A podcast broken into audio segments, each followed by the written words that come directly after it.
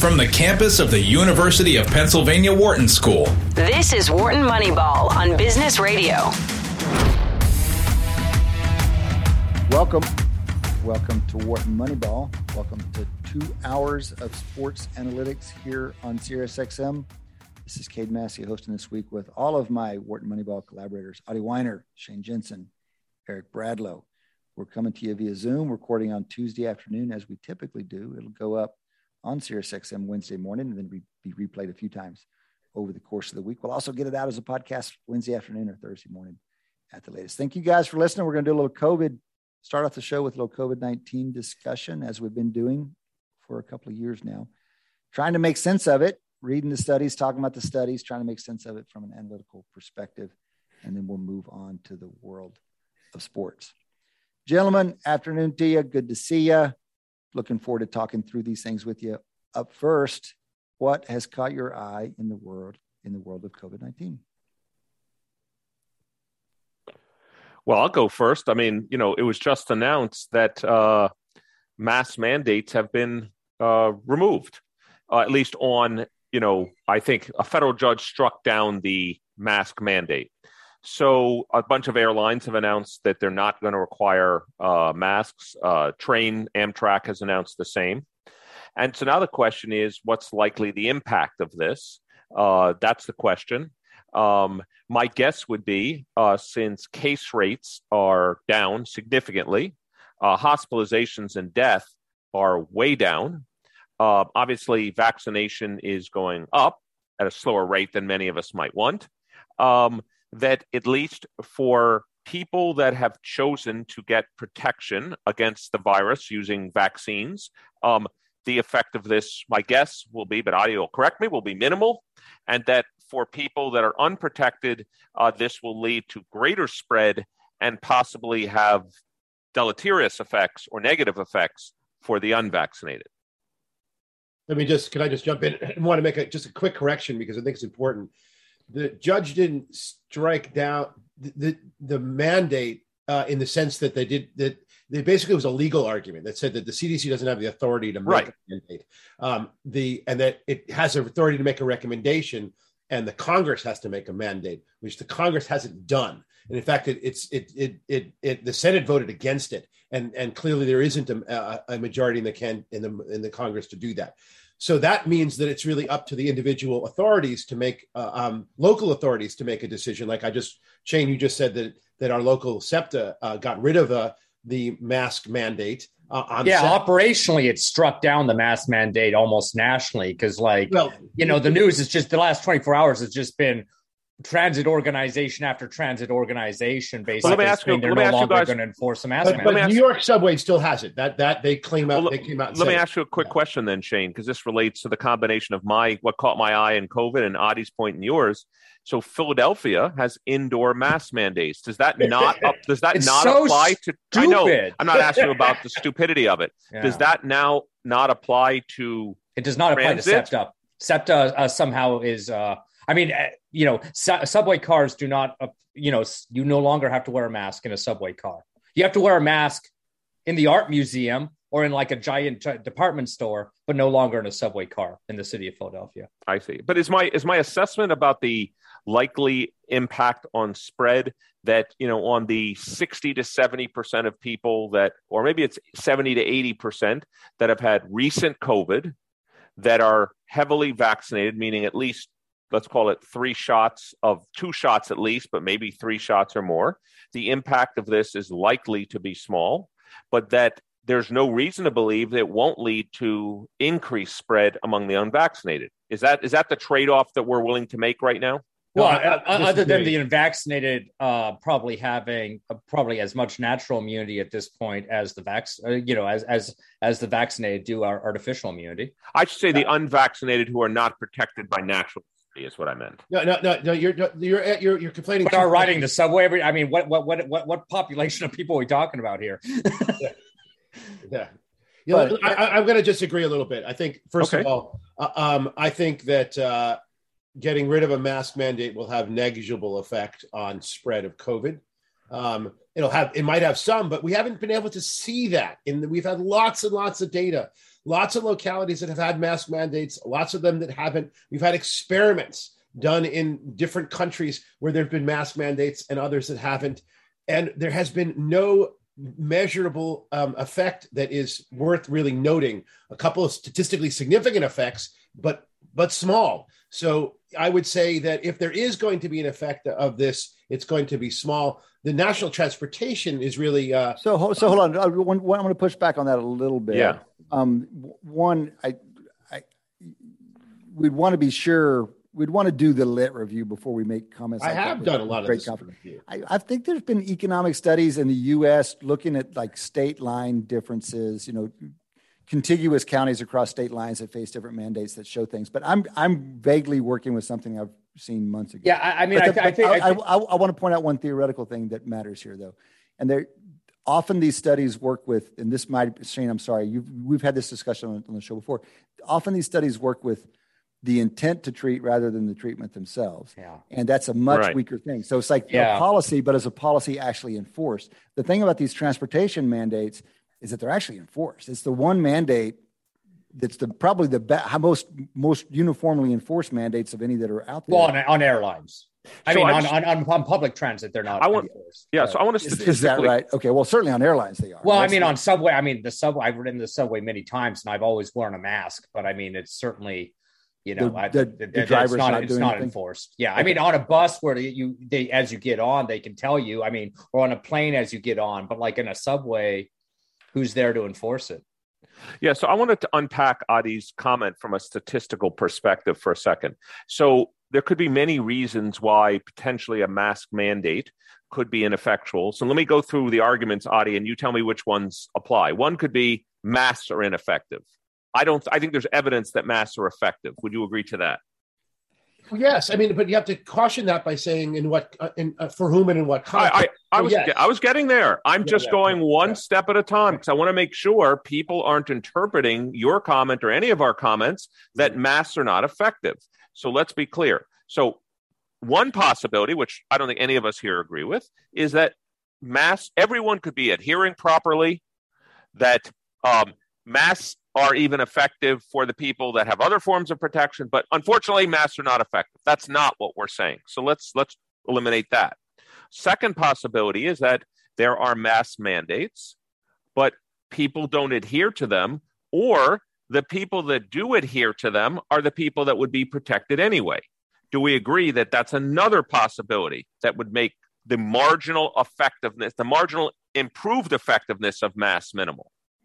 Um, yeah, Sure, no, that's certainly the one that I was referring to, and that's the one that I've exactly. That's why I brought it up. Yeah, I mean, let me go just go back to your your your first one, and we've had this conversation at length, even when we talked about ourselves. I mean, and I made this point about Cade uh, to Cade about a restaurant uh, for as an example. I don't believe that if I'm wearing a mask, that it, and if I'm in long conversation with many people, it's going to uh, offer much effect unless I have a well fitted, high quality Oh, respirator. no, no, but you, you didn't let me finish my list. I had a longer list of items, which was going to Well, include and- the and so- so- effectiveness no, of the I- uh, mask and, and other people wearing a mask around me. And I'm just saying, I just want to make sure, Adi, we're, we're precise. We're statisticians. I want to be precise when we make a statement that says something's not effective. There's many reasons, conditional reasons, that they could not be effective. Masks don't work. Even the best masks don't work. Or they work, but they only work if other people are wearing them. Or they only work if exposures for a short period of time. Or, oh, they only work if it, I mean, so we have to unpack all of those things. That's what our listeners demand for us think, to do. I think we got we got to work backwards rather than from the top. You have to ask yourself, where do we know that they work, and then go upwards from there. And I can tell you, we know they work in hospital settings, medical settings. Masks seem to have very good uh, protective benefits. And now let's ask ourselves where we know that they don't work. We know that mandates, not the mask itself, but the mandates don't seem to be working. No, but you're already, Yeah, you're no. already confounding the two Right. things. Of course, I, am. I, want, I, I want, want to take. Two I wanna- things that, that that on the edges, right? So go to the edges, the extremes, right? So So let's let's hear what Shane's confound word. Well, I just want to kind of reinforce that, like, you know, you, you don't convolve the mandate with actual mask wearing because I mean, I personally am of the opinion that mandates are useless because I don't think they're behavior changing. But the actual behavior is what we're focusing on here. Wearing a mask, I mean, it's worth discussing where and when wearing a mask is actually effective. you know, I, I think we should separate that out from the issue of like whether or not a mask mandate changes really anybody's behavior or not. And so, mask mandate, I, I mean, masks, you know, I agree with your t- two extremes. Definitely in hospital settings, indoors under prolonged exposures, masks work. Outdoors, masks don't uh, don't don't add anything. And there's a bunch of middle ground in between Well, the thing is, is that that one of the reasons what one of the things that I think is really important at this stage of the pandemic, two year two years plus into this, with massive vaccination, maybe not as high as it could be, but still very broad, with lots and lots of natural immunity, enormous amounts of nat- natural immunity. The transition the country should be making, and this is what I'm telling telling to individually as well, is that protection becomes your personal responsibility. And I'm seeing, you know, and social media is lighting up with people saying, you know, I bought a ticket under the assumption that people are going to be masking, and now now nobody's masking. I don't want to go anymore. And my response to someone like that is, well, you know what? You should make sure that you should be you should be wearing a high higher quality mask than you had planned to wear before. Your pers- your safety is primarily your responsibility. And I mean that wor- that works as as a general principle. That works. In, in what in what I mean, there's lots of places where that doesn't work. no, and I mean, I mean, under the old kind of model where so it doesn't really work in that you know your response. I mean, again, the transmission of this virus is a public health. It, it's a communal. Public, it's a public good. It's, a public good.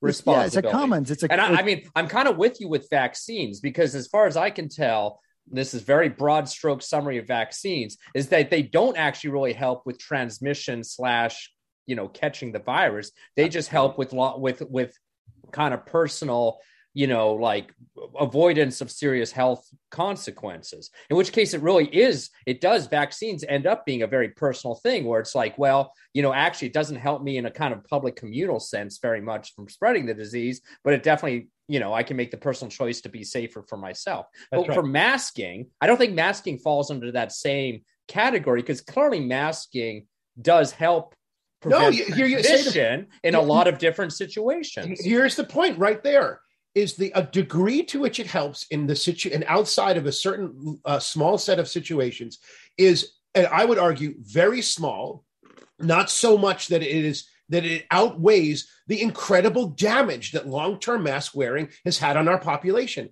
This is something that has been ignored for two years. The mantra that was talked around on, on social media is it's just not a big deal. The big, you know, my freedom, uh, uh, all this crap wearing masks is a bad thing. It has had enormous long term damage, particularly to young people, particularly in school settings, particularly in, in situations. Preschools are in New York are still wearing masks. There has been a toss off that this is has not not a negative thing to be walking around wearing masks. And at some point, we as a society have just have argued that those things matter and we can't. Adi, do we do we do we do we risk painting with too broad a brush? I mean, can we not draw right. some distinctions between settings in which the damage might not be worth it and settings where we can? I mean, look, I mean, it's, I was, it's inconvenient. Was, look, hold on, it's inconvenient yeah. to wear a mask on an airplane. I get it, but that's I'm not, not long term damage. But I actually I would agree that that wearing them on masks in public transportation, is I thought would be the last places to go.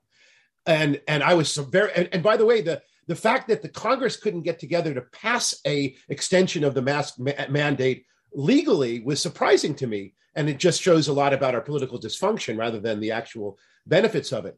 To me, we, we, we as a country should have gotten rid of masks in preschools way before we got rid of them on airplanes. Well, this is another example. We're just we, are not good with these. We're not good with nuances. These public yeah. health policies, we've learned, unfortunately, over the last two years, that they have to be really broad and we're not good with drawing distinctions that we feel like we need to be drawing uh, to have that optimal policy or yeah. closer to optimal.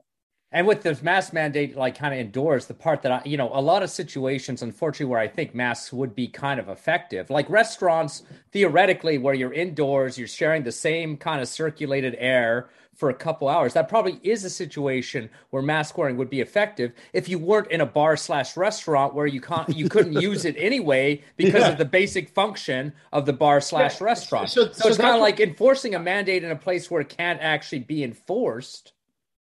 Logically. I mean that that again is the part that doesn't make much sense to me. We haven't So done you're, things you're, in a I, I. Shane, Shane is still on about the Philadelphia, the Philadelphia. Well, no, I mean I, that's a general mass mandate thing. I think, Yeah, yeah, yeah. and and that that's that's a situation, a context where it actually probably would be effective if it was in, Yeah, in, sure. at all enforceable, but it's not. right. I, I made right, the so point. I'll- Go- I mean, I just, I, I Go just Audrey. made the point in my life on our show a couple of times. The only place that it really bothers me is when I want to go to synagogue, and there are many, many places that are still requiring them, and of course, enough that aren't that are allowing me to choose. And that's ex- that's exactly the kind of setting that that I think um, has it, it continues to enforce the mandate uh, under this what I think is a mistaken belief that it outweighs the costs. And that's Okay, that- but yeah. but that, that one, I mean, dang, Adi, that's a you have you have to know the probabilities exactly, Right. to Yeah, that assessment, right? Because look, the down the, if there is any protection provided by your masking, I mean, is. syna- churches and synagogues. That's where we I mean, That's disproportionately the that's older the demographic. populations. Exactly, that's I the mean, demographic that would be the that you would- want that- to be the most cautious. But also, the be- Cade, it's not. It's also just not a measurement problem, which it is. Um, but it's also a you have to put weights or a cost function on various outcomes, and that's why I think a lot of us agree with Adi's comment about preschools. But that's because the benefit to preschoolers is low, the cost to preschoolers is extraordinarily high, and given now that we have vaccines, given now we have more reasonable testing, et cetera, and better, uh, you know, uh, therapies and remedies, the probability of spreading and and hurting teachers at a large degree can be mitigated if teachers choose to get vaccinated. That's why the benefits and the costs can be calculated in that way. But I don't think any of us two years ago, when alpha was much more deadly, vaccines weren't available, would have had a, the same cost benefit. We still may have ended up with the same conclusion, but the costs and benefits and statistical probabilities wouldn't have been the same as they are today. That's why it's easy to say that about preschools. Mhm. That's why. Yeah, and, and and I mean, I think the question. I mean, I like that kind of framing. So it really kind of like for like the synagogue issue, like you'd have to argue that our ability to treat COVID and a person's ability to kind of like the you know a person can choose to self protect through vaccines. Like, does that now mean that the cost, you know, like you know, that their safety is no longer as at as much of a risk as COVID that somehow the cost of wearing the mask has has kind of gotten into the same realm. I mean, certainly near the start of COVID, you nobody would argue that. I mean, that was by far our most vulnerable population, and it still is. I think by far our most Well, vulnerable remember the, the one of the first the first documented super spreader event in the U.S. was the church choir, Yeah. and it, that, that hung real heavy for a long time. Let, let me just throw out one data point. I just came back from Boston where I attended my sister's synagogue where masks are optional. And the highest percentage of mask wearers were young people. Hmm. What do you make of that? Uh, I, I, I'm not sure. We can, you can, you, you can definitely fill, fill in the gaps, but, but no, hold on, I, I can't fill in the gaps for me. Um, partly it's because it's the elderly felt really, really, really anxious to get back to going, being in a normal environment. To them, it meant an enormous amount, and they generally feel really well, well protected with multiple doses of vaccines. Many had COVID, and the existence of uh, Paxlovid, which is the by far the best antiviral, um, which is generally accessible if you're if you're older than 65. If you're younger than 65, not not quite as easy. Um, and so they generally feel well protected and felt that it's it's a hardship to, to have to wear uh, a mask during the service. It's hard to talk. It's hard to say. There are lots of reasons. I want to get into that. Um, Mhm. But the younger people, I would argue that they have. Uh, um, I think their their risk profile is the is is worse calibrated. That's that would be my my part part of it. Okay. By the way, let's qualify younger people. Now, I've heard you refer to younger people before, and, oh, and Oh, yeah. subsequently I'm realized you talking were talking about about. 30s, 30s and 40s. That's what I thought. You were okay, listen. One one different angle on this mask mandate change would be: look, we're going to change at some point. So, might we be at a point in the evolution of this thing where we might as well change it? I mean, what? How would we choose the optimal point at which to do away with the public transportation? Well, I'd like I'd like COVID levels to be down, which they they are nationally. They aren't in some places. I'd like COVID, if you get it, to be less, uh, you know, less risky from terms of hospitalization and death, which we seem to have evidence of that. I'd like it to be warmer months where uh, people can spend more time outside than inside. Um, I'd like to have more evidence that vaccines and other types of therapies actually work. We have some of that evidence. We have a lot of that evidence right now. So, to me, in some sense, um, you know, we could debate whether if someone not wearing a mask testimony affects me, is that an okay thing? Um, we can debate that or a separate issue. But I think there's lots of evidence to suggest that COVID levels as a whole are down. Certainly, hospitalization and deaths are way down. Um, warm weather's coming across the U.S. and all over the U.S. This seems like a, an, an opportune time to get rid of the mask mandates. I would agree with what you're saying. I'm going to point out one thing. Totally anecdotally, I think there's a lot more COVID going around than the test numbers are showing. I don't think people are testing. Oh, of course. Um, we know that. And, we talked about yeah, we talked about that last week on the show, which yeah, is okay. that we have to go back to Shane's. You know, look, uh, we've talked. Shane's brought up this concept of uh, doing random sampling for a long time. The other possibility is we know it's going up because there are areas, as you know, Adi, that are doing wastewater testing, yep. and that's fairly accurate at this point. And they know that COVID levels are going up, and uh, so yeah, we we know that levels are higher, much higher than uh, you know they're reporting right now from self-reported testing. Eric, have you seen? Do you know of a site that you could share where people can follow those that that wastewater stuff? It varies by municipality, but yeah. So that... it's a good question. I don't know if there's a centralized place. I only know it because you know we have a summer home somewhere, and it happens to be one of the municipalities that tracks it, and you can okay. actually track the amount of uh, COVID in the wastewater. Um, but I, as far as I know, there isn't a centralized site, but various municipalities are tracking it. Yes, so, give, given that uh, cases are going up, but given how you know non-random and, and how like noisy that statement is, um, and given the further kind of advances in treatment and and and you know la- lack of hospitalization and serious outcomes, are are we are we just a, a few a lag away from a increase? Are are we going to see another kind of increase in hospitalizations and deaths, or are we just not going to see that this time around? So maybe seasonally, my my I think the bet most likely shy a new variant landing. I think people are talking about worried in, in, the fall. You know, go back to school, go back to cold weather, go back to people staying inside, and we're likely to see a bump. let's also let's also add in Cade reinfection, and let's also add in that natural immunity doesn't last forever, mm-hmm. and so uh, you know, I think, oh, and plus, some people may have had previous variants of COVID, which is even less effective as pre- uh, preventing uh, new ones. And so, I think, you know, I think to get the same level of protection as we have now, you put, in my view, the number one, which is it better not be a new variant, but number two, people better start thinking about getting more shots of vaccine because people that got a shot six months, nine months, a year ago, there's not. I mean, even the I mean, obviously, Pfizer, Moderna, et cetera, have an incentive, financial incentive, to talk about the fact that, hey, you know what, six months, nine months, that's past the effectiveness. But I think the data is starting to show that that's absolutely true. And mm-hmm. so I'm concerned that people also have vaccine fatigue, that people may not choose to get vac- vaccinated at the rates that they were before. We have evidence of that.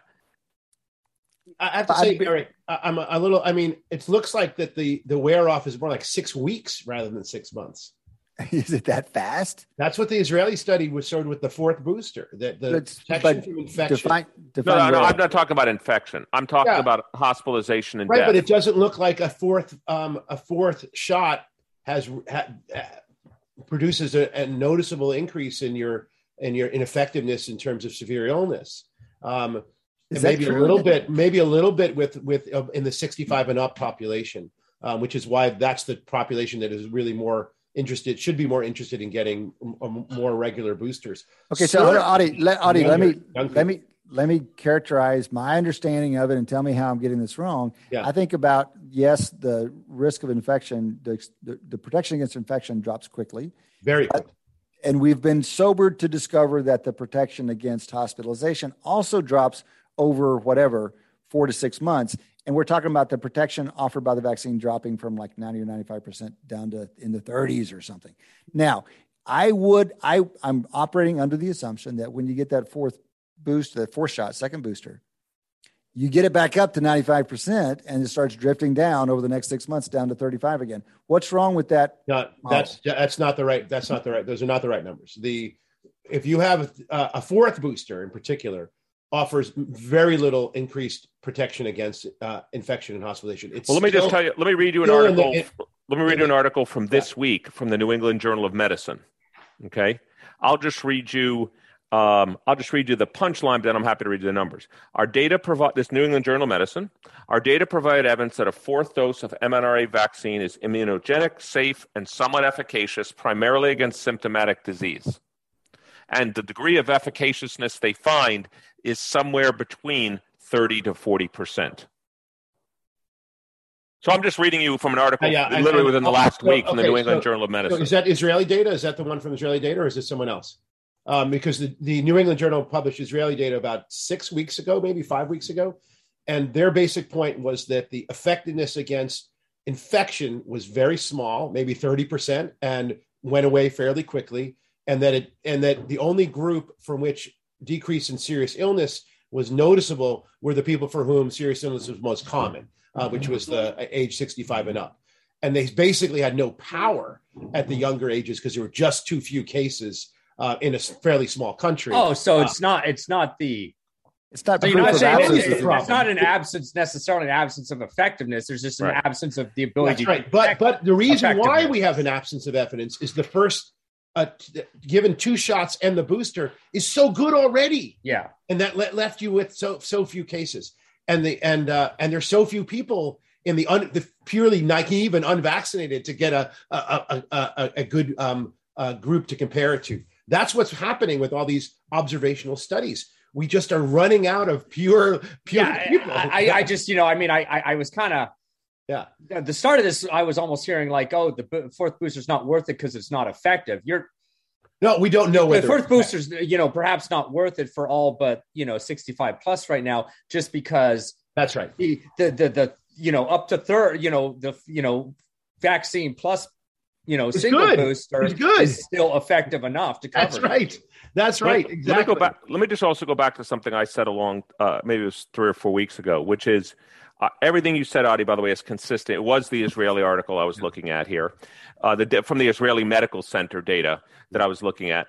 But you know, you also have to. Your statement also has to condition on a lot of things. So you, and I'm not saying you're wrong. There's age. Mm-hmm. When did I get that third booster shot? Have I ever had COVID? Do I have other comorbidities associated mm-hmm. with it? So the, the thing I just want to make sure we're talking about is remember I said if I could have my dream data, I'd love the probability of let's say serious illness or death conditional, and I could list 500 things that I'd like it conditional on, and I'd like a prediction tool based on all 500 of those things. So I think the thing we have to be careful about is making marginal probability statements, just like about masks, about fourth shots, that may be true for a large fraction of the population, but might not be true for 5, 10, 20% of the population, depending on what other events. So I'm, I, mean, I don't even want to talk about anybody else on this show but me. I'm going to be careful in the future about making marginal probability statements when what's really more important, I think, given today, are conditional probability statements. Is another way of saying that, Eric, that we've learned that uh, the, in, in this domain how important heterogeneity is?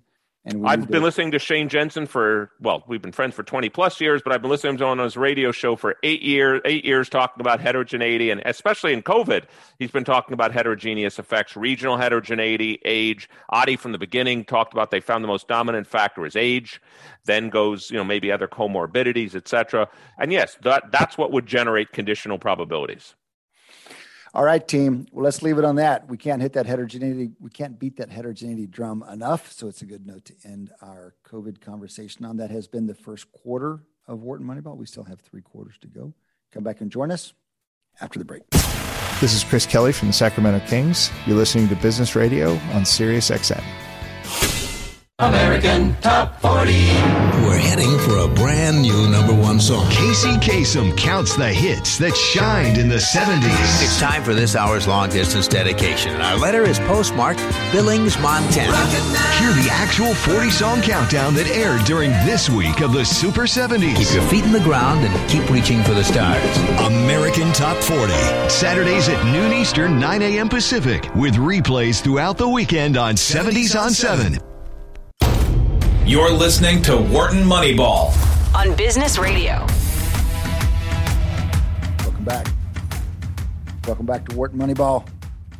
Two hours of sports analytics here on SiriusXM, rolling into the second quarter with the whole team. Adi Wyner's here, Shane Jensen is here, Eric Bradlow is here. These guys are all statistics profs. Eric is also a marketing prof. And this is Cade Massey, practice professor in operations, information, and decisions. You guys can jump in here and join the conversation if you'd like to. We'd love to hear from you. Hit us up on Twitter. Easiest way to reach us, Twitter, our handle there at W Moneyball, at W Moneyball. We follow all of our guests. We tweet about the world of sports and sports analytics, sometimes COVID. And we love to hear from you guys. Give us suggestions, complaints, ideas, whatever you got. You can also send us email. We have a mailbag via email. The address there is moneyball at wharton.upenn.edu. Moneyball at wharton www.upenn.edu. We do hear from our listeners. We read everything that comes in, we reply, and we get as much of it on the air as possible. We love to hear from you. All right, guys, open lines quarter here. I know there have been some debatable issues in the world of baseball lately. So, what do you got? What happened here? So, I know, heck, we started trading text last week about Kershaw's perfect game. I started scrambling for a way to watch the dang thing. And then I got word that he got pulled what has been the the more you know now that we've calmed down and collected ourselves what is the position on that decision I'd like to get started because I want to make a quick speech before we before I answer. Um, one of the things that makes baseball so special and really different from the other major sports is that it's a beautiful combination of an individual and a team sport. And when a, single pitcher does something like that, uh, pitches a perfect game. I think there's only 23 of them in, yeah, 23 in Major League Baseball history it is a time. I was tweeting everyone I knew who liked baseball to come, and people were like, "I'm going to watch. Find a TV, get online, watch that game." This is a classic moment, one that we really cannot uh, undervalue. And within minutes, he was pulled. And these are the things that make the game special. And we didn't get to see that play out. So the, that that's my preamble. And the uh, for and here's the, the so I thought it was a terrible thing to take him out, um, unless he took himself out, in which case that's fine. Um, and the reason for that is that I just don't think it is that that there's any data that suggests that pulling a pitcher after 80 pitches is uh, somewhat worse than 100 it just it seems to be something that people tend to believe rather than they know works or saves pitchers. Um, and secondly and this was the plan but and and i also believe that it helps the game enormously to have these these events happen. The counter argument basically says yeah but from the point of view of the manager and the team this was a good decision um, because it they're going to win the game no matter what. And the worst, the last thing they do is is want to have Kershaw get hurt again. And so, from the point of view of the team, the Dodgers, this was a hundred percent correct thing to do, and no other no other choice. From the point of view of the game, I think a bad thing. So the question is, how do we make it both um, both parties of this, the the managers and the players, be lined up with the fans? So let me just say, uh, obviously, I agree with you entirely, Adi. I think one of the things that's wonderful about the game of baseball, which hasn't been destroyed by all the things they've done to it, is you never know what you're going to see when you see a baseball game. You might see a triple play, you might see a perfect game, that's one of the you might see somebody hit three or four home runs in a game. That's one of the lures of baseball. For me, it's always been one of the lures. But it's why I don't leave a game, even if the score's ten to nothing. You might see something in that game that's rare that you've never seen before, and you say, I was there. Now, here's I wish all the analytics. We just had someone on, Cato remind me the name. We just had the person that was doing biomechanics on, right? And so if we had proper measurement Let's imagine someone came to the Dodger manager and said, you know what? You should pull Kershaw. His biomechanics are fading. Or you should pull Kershaw. We now have evidence that there's more strain on his tendons than there were before. Or we should pull Kershaw because we know the effort that he's using in his legs has increased. Those are totally different things. I'm hoping we get to a day where this lore and myth about, well, we said 80 pitches and whatever and this and that, that we actually have data to support these types of decisions. Because without that, to me, it is destroying the game of baseball. But they must have data. They must have. I mean, if anybody has, if they data on anything, it's going to be the. well, I, I, say that, but the, real quickly, and uh, real, I'm going to say this about data on injuries. This is something that we heard from Jimmy Buffi last week. Jimmy Buffi, motion, thank you. Jimmy Buffi, the reboot motion guest that we had last week. Yeah, he said he started out modeling um, injuries essentially. And, and he says it's really problematic because you don't know exactly when the injury occurred. But of course, I want that data live in real time in the game to decide in the seventh inning whether I should pit, uh, pull Kershaw. I want that data to the manager live. I want like a heat map of Kershaw's body on some tablet device in the dugout. All right, but, but you would need to know what it means. Yeah, and, okay. And, and, and, and Buffi's going to tell us that it's hard to know what it means because it's hard to model something that is so vague. Yeah, but I I I, I believe I'm a believer out, in supervised. Is, I'm a believer is, in supervised AI. But go ahead. I'm not really arguing with you guys, but it is worth noting that the best data we do have, the best equi- like closest thing to the amazing sci-fi situation that you just described, is Kershaw himself and how he's feeling. And he did not. He actually thought, you know, he did not object to being pulled. Right. He actually, right. he yeah, exactly. He himself was, you know, thought it, did not think it was a bad idea that he was pulled, even given the historical, you know, sort of impact. I mean, he's obviously had an incredibly storied career, and I, I think a, a fun ensuing discussion would be whether he's the best currently existing, you know, pitcher that we're watching uh, in, in the game. But uh, I, I, you know, he his his legacy is well established. Perhaps he doesn't want, but I mean, still, the fact that he was willing to leave a perfect game situation.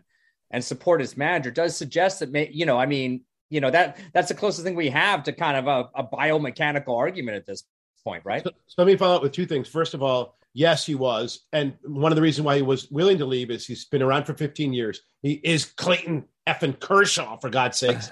He's not yeah. a, he's not a guy in his second year looking to make a name for himself um, and wouldn't would wouldn't the last thing on earth would want to be pulled out um, but Jimmy Buffi, he actually tweeted out that uh, that Kershaw's um, miles per hour in his fastball had dropped five miles per hour from 90 to 1, 92 down to 85, 86 in the course of the of the 80 pitches he threw. Kershaw was tired, and if there's anything we do know wow. about biomechanics and pitching, is that when you get injured is when you try to ramp it up when you're exhausted. Mm-hmm. That turns mm-hmm. out to be. I mean, again, counter argument. Why? I mean, why didn't he just not ramp it up and keep? I mean, yeah, you know, yeah, just keep per- perfect. Perfect games need, need two combinations: a, a pitcher that's really on and an offense that's really off.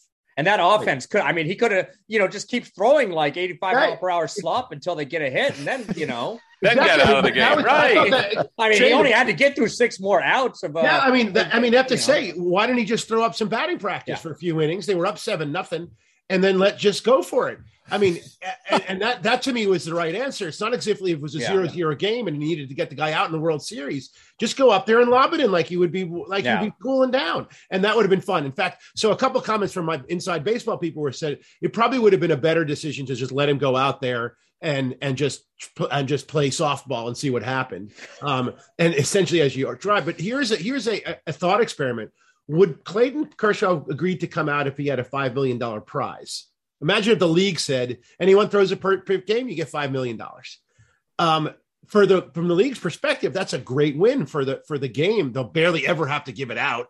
And number one, and number two, it'll keep the interest of the of the of the players to want to do this because I, I think Clayton Kershaw's wealth, no, he would do it. yeah. But oh, given Eric, hold on, no, no, we, it's easy for you to say. Once you had that wealth, you, I mean, you continue to pay attention. Apparently, we have we had a basketball. Who was a basketball player that signed in for one play, gave the intentional foul for his, you know, three hundred sixty thousand dollar bonus last week. This happened. It was the last regular season game, and it's like, well, the kid makes so much money. Does he really worry about the few hundred thousand dollars? Yes, he worries about a few hundred thousand dollars. So hold on, let's just embrace the concept here for a moment and critique it because it's interesting. Adi's saying the league should give prizes for these singular events that might be overridden lately by perhaps too many analytics or too much concern. Do you like this idea? Is it the league's business to get in there? Would there be any backlash if a guy gets hurt? He sticks. Well, yeah, the teams, the owner. There better I mean, be a team-based part of that never, prize too. How would the owners ever approve this? I mean, right? I mean, because it's basically taking, you know, right. The, you know, it takes their uh, leverage to take a person. You know, it just creates like additional rancor between them and the players if they still want to pull Kershaw and now he's got like you know feels like he's been cheated out of money. Or, or of- Shane, let's be statisticians. He's got to go play the expected value game. Let's see. I've yeah. got probably a one fifth chance of making yeah. it all the way here. That's five million. You owe me a million dollars for pulling me out of here. You give me a million and I'm out. Otherwise, I'm going for the no, five million prize. Let, let me just can I say this wasn't actually my idea. This this idea came from Sam Andre Cohen, um, and he actually had another one um, which was to award the teams um, potentially a between draft extra draft pick. No, no, that's um, what Shane was saying. Give yeah. the give the teams a bonus too. Then right, all of a sudden, now we've got but, something to talk and about. And every fan that's there gets a free hot dog. Give the fans a bonus. Everybody wins. But, but the real the real marketing problem is how do you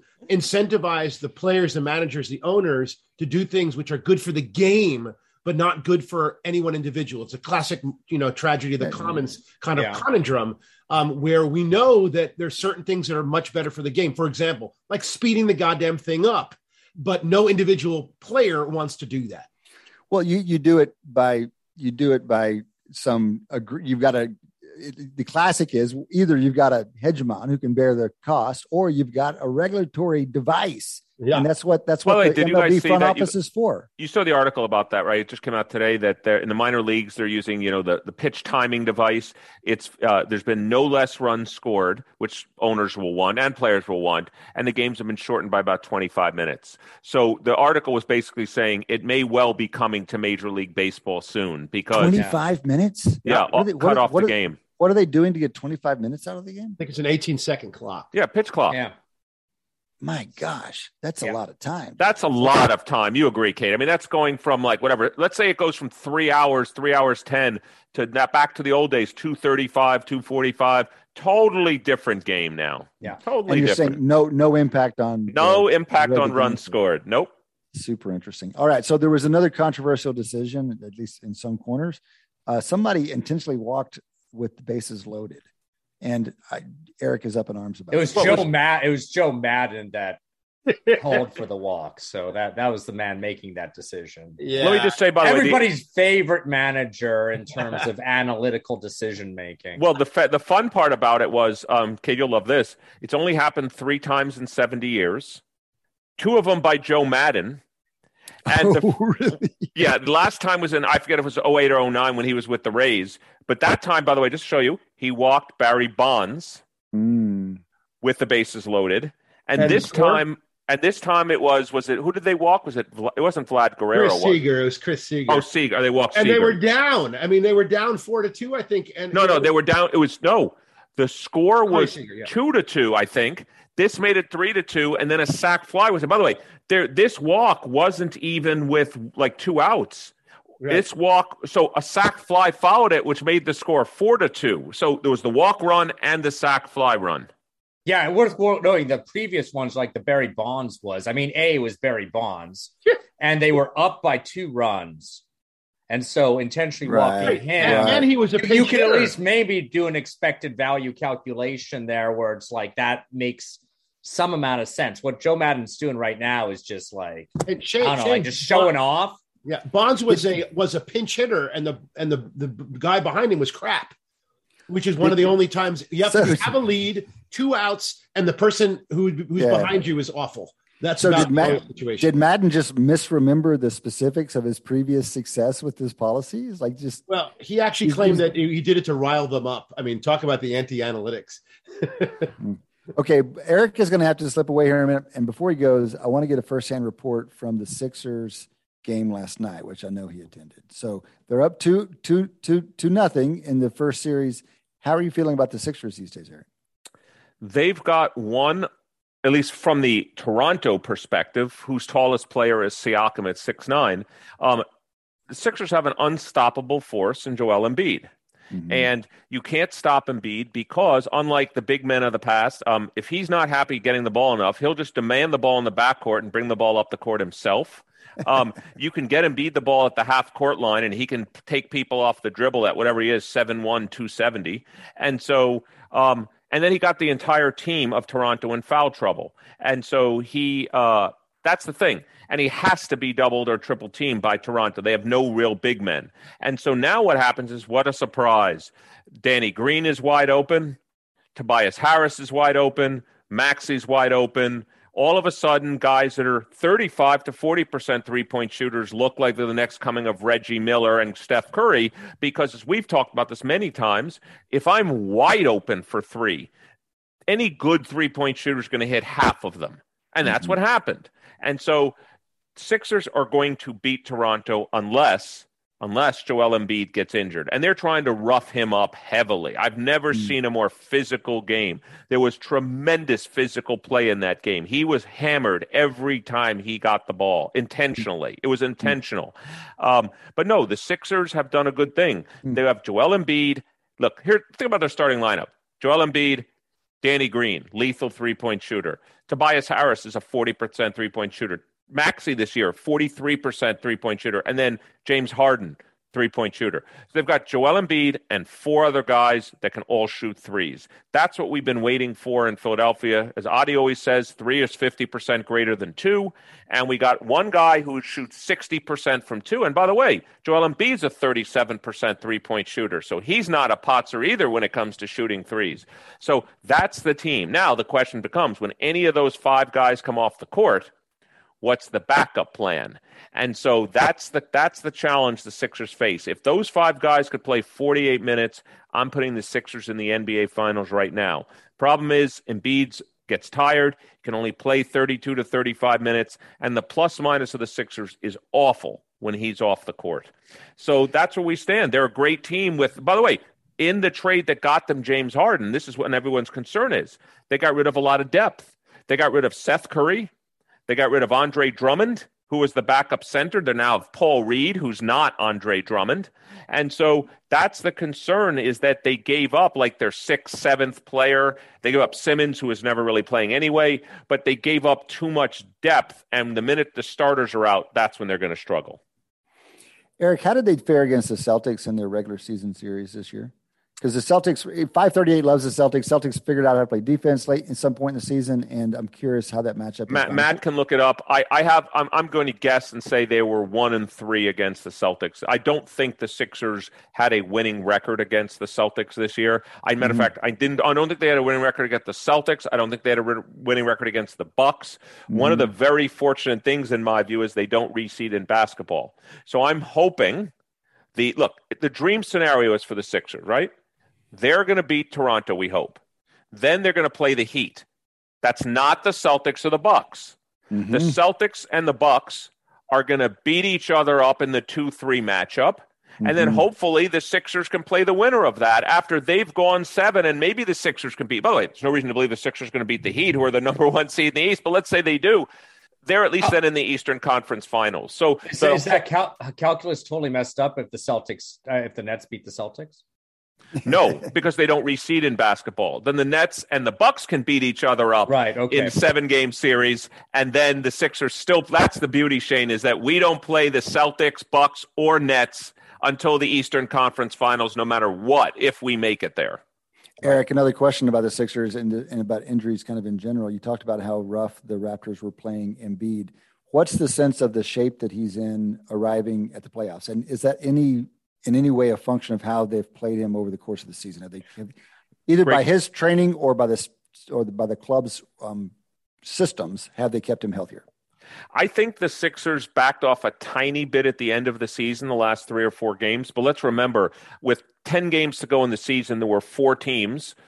Heat, I'll go in the order in which they ended up Heat, Celtics, Bucks, Sixers that were all within one game of each other for the number one seed. And so the Sixers didn't really back off much at the end of the season because they had a lot to play for. Oh, thanks, Matt. Matt says they were two and two against the Celtics. So they had a lot to play for in those last 10 games. And they ended up, by the way, in the four seed, which is in one. I mean, I'd rather be the four than the three right now because then you'd be in the triangle of the Celtics, Bucks, Nets. But I'd rather be the one than the four. And mm-hmm. so uh, I think Joel Embiid is in as good a shape as he's been in. But let's also remember, you know, I know this is going to sound strange. Um, he's 28 now. I know that it's not old. It's not old. But but remember, this is a man that's missed two years due to injuries. He's a large man. He's played five years. The last three years, he's played a lot of games. So, no, he is worn down by the end of the season more so than you see other players. Big men wear down at the end of the season. So, my big concern is that I look, I want the best obviously case is the Sixers beat the Raptors in four, then he has another week to rest before the next series because it makes a big difference to Embiid. Mm-hmm, mm-hmm. All right. Thank you, Eric. We're going to lose him for the rest of the show, not the rest of the show, but for the next quarter or so. Thank you for being here. Gentlemen, uh, any other corner of the NBA playoffs have your eye lately? Anything? I saw that the Warriors are up. They they they're they're up and they're playing this new uh, death lineup, the small small ball basically that they're having a lot of luck with. The article about the game last night was, I think, unusually thoughtfully written. There are a number of stats on Curry's performance. They're limiting him because he came off that foot injury late in the season, so he only played 22, 23 minutes last night. And in that 22 or 23 minutes, he was plus 32. His plus minus, you know, prorated for the game was plus 32. And I, I mean, we, I'd, I'd love to see the full distribution of, you know, some minimum amount of time. What's the individual game level plus minus ratings in the NBA and where that really stands? But it sounds extraordinarily high.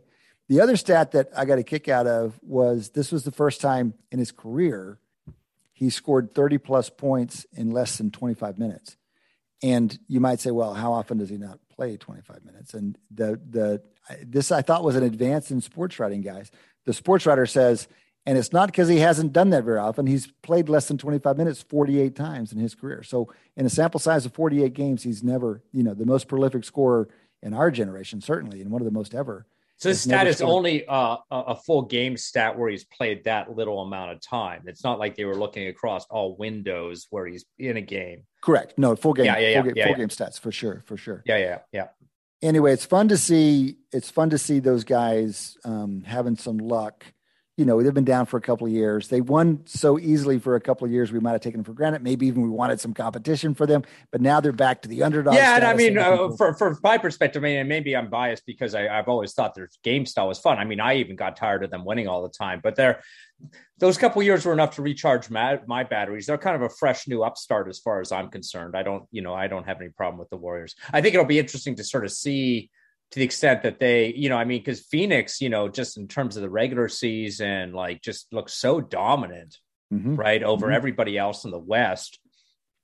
Whether that dominance will kind of translate into the playoffs, I mean, I think they're only up, you know, one up, one oh on their current series, and I, I doubt, I doubt they'll be challenged much in that. But as they kind of keep going forward, I think the story will be kind of like, does a team like the Warriors that has more of that kind of playoff experience how, how does that kind of go up against a team that like at least on paper and certainly in terms of regular season is should dominate them?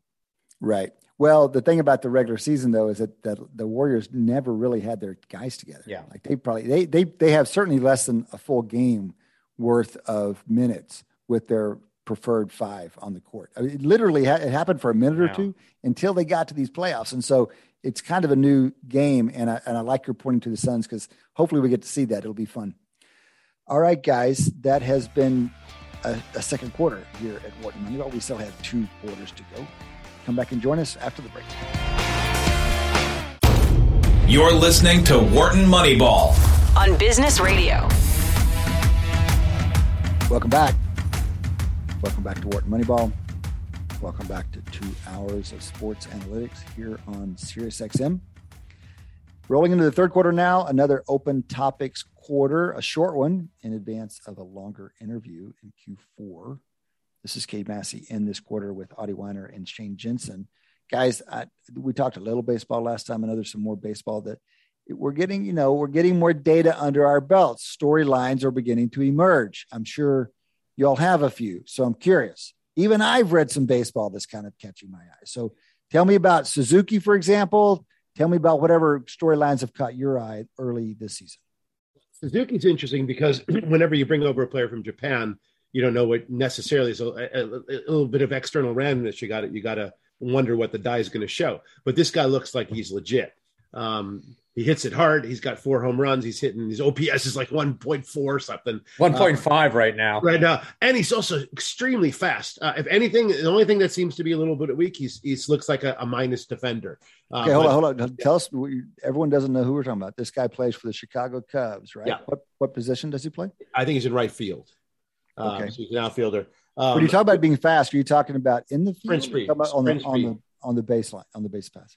I mean, they have uh, a, uh, Baseball Savant, which is MLB's uh, uh, tracking public tracking network, um, rates him as the, one of the fastest outfielders, and certainly in the corner outfield. Okay, so I think you included in your opening commentary two observations that are purely analytics based. You said he hits the ball hard. I'm guessing yeah. that's exit velocity. You're reporting an actual. This is well. There's a couple of ways they do it. One of them is the per, there's a bunch of all these the data is great. So that one of them is the percentage of barrels per batted ball. Uh, yeah, so, so, so this is I love this idea. So tell us about barrels. So barrels is basically a way to just decide whether you really hit the ball hard. Uh, um, they also have a hard hit percentage, but whether you're squared up and hit it. Um, barrels is such a better name. So why do they call it barrels, Adi? Well, that's what I, I can show you. If this were if this were not a radio show, I'd be holding up the bat that I have in my in my office here. Um, but we'll have to just uh, the listeners will have to imagine it. Um, but quite literally, the portion of the bat that uh, at the end of it where you really want to hit it is called the barrel of the bat, as opposed to say the handle or the end. Um, so hitters that square up get the barrel of the bat on the ball. And, and they measure they measure this that precisely. So what qualifies? They must have a cutoff. It's a cutoff. This is a this is definitely a Tom Tango thing in MLB. Um, it is inferred. It's not actually measured. Um, and I have to go look at the definition. But there's something called hard hit percentage. Um, and it's which is something that's that obviously is related but slightly different. And one of the ways this is used early in the season is you take a look at a hitter like say Stanton or Judge, or even say Christian Yelich these guys are not having a great start, but are are really hammering the ball just right at somebody. Um, and in a 10 games, you can easily have a pretty large uh, variance uh, di- from expected uh, based on bad luck over the course of the season, you don't expect it. So you'd, you'd basically say that Stanton and Judge and Yelich and these guys are going to do well over the season, even though they haven't done so well in the beginning. But Suzuki mm. looks like he's squaring up. Yeah. Uh, so he's got four home runs. That could be just a little bit of luck, or it could also be this guy's hitting it. And so at this point of the season, they have about you know 30 batted balls, and and that's more than just a uh, that's a reliable number. So real real quickly, let me just this is something that's emerged in baseball in recent years, and it's these are more fundamental measures of performance, which is what we're always looking for to kind of condition out noise. I think Adi, you've you've used the term peripherals. These are considered like peripherals. Yeah, yeah, yeah. Right? That's right. All right, right. Let me just. Maddie has dug up the barreled definition. It's a batted ball requires an exit velocity of at least 98 miles an hour. At that speed, ball struck with a launch angle between 26 and 30 degrees always garner barreled classification. If it's over 98, the range of launch angle expands. So they've decided something that qualifies as barrel. And what I like about it is that it boils all that, you know, mathy stuff down to this very intuitive name. So we don't like categories, we don't like thresholds much, but for selling something to the public and for making it easy to use, it's very effective. Yeah, and it's worth noting Suzuki's hard hit percentage is at 50 right now. So 50%, the MLB average is you know down in the high 30s. And okay. so, you know, substantial difference there. Uh, I will kind of, I'm only going to push back on sort of like this kind of the, these peripherals, specifically things like the hard hit balls, as being entirely like, oh, well, the, you know, they're much more diagnostic than okay. the outcome, or at least attributing kind of the difference entirely to bad luck. I look at a player like Stanton or Gallo, or there's plenty on the Red Sox like this, where they hit the ball hard, but and and a lot of those goes directly at guys, and it, th- you, can't attribute that all to bad luck because they're shifted. On, yeah, right. So they're that, more, they're more I mean, predictable. They basically, the fact that they, you know, Gallo seems to always just hit right into the shift. And I mean, that's not really bad luck because, you know, it's very predictable. It's, it's, you know, it's, it's kind of like, you know, I mean, it's bad luck for Gallo that he somehow can't manage to not do that.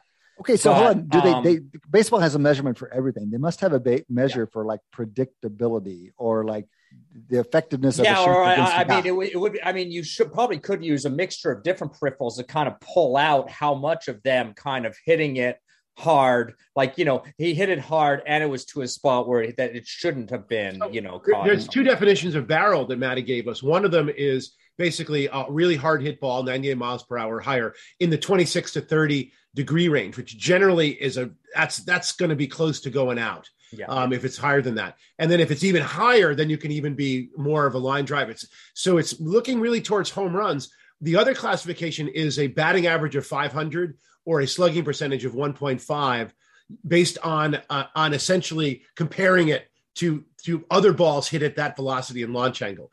Now, mm-hmm. launch angle is is vertical. Um, that's what we call launch angle. Obviously, in Gallo's case, he does tends to have the bad kind of horizontal angle um, and always hitting it right at where the where the opponents have lined up their defenders.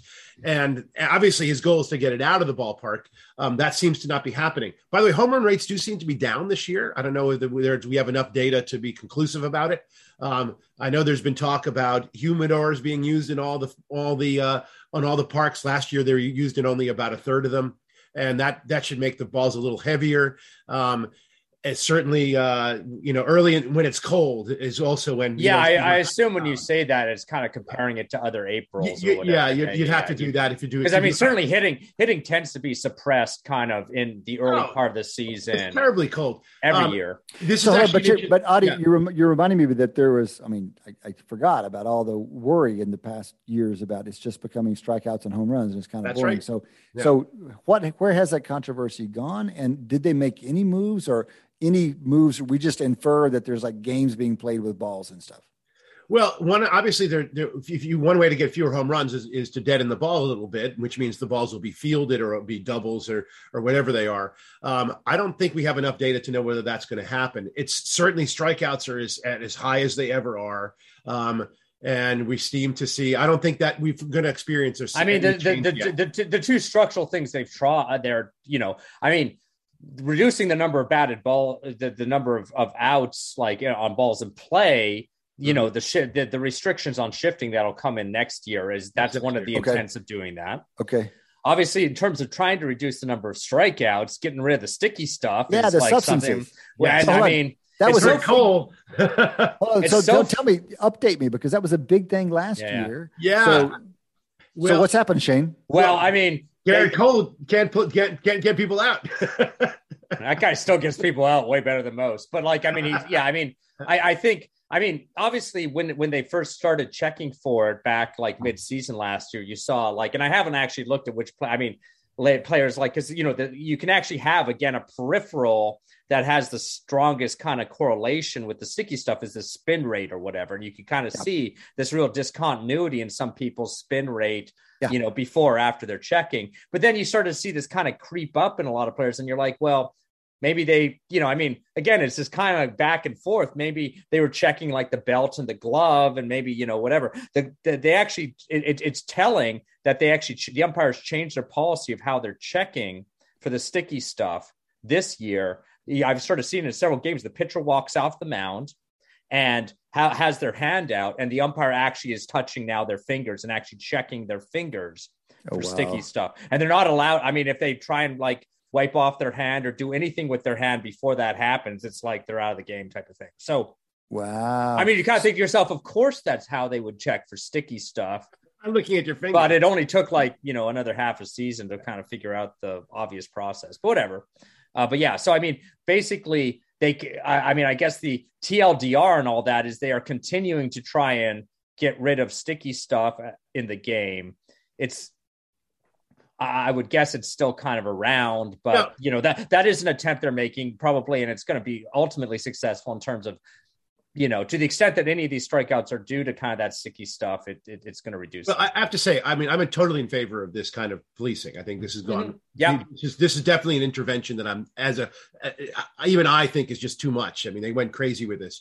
But on the other hand, the shifting, which they're going to bring in next year, Mhm. I, I mean, I'm still waiting for the batters to learn how to actually learn how to hit the other way. I mean, Donaldson, I think it was Donaldson, the Yankees, he was being shifted heavily on uh, three on one side, um, and he made he dropped down the worst bunt.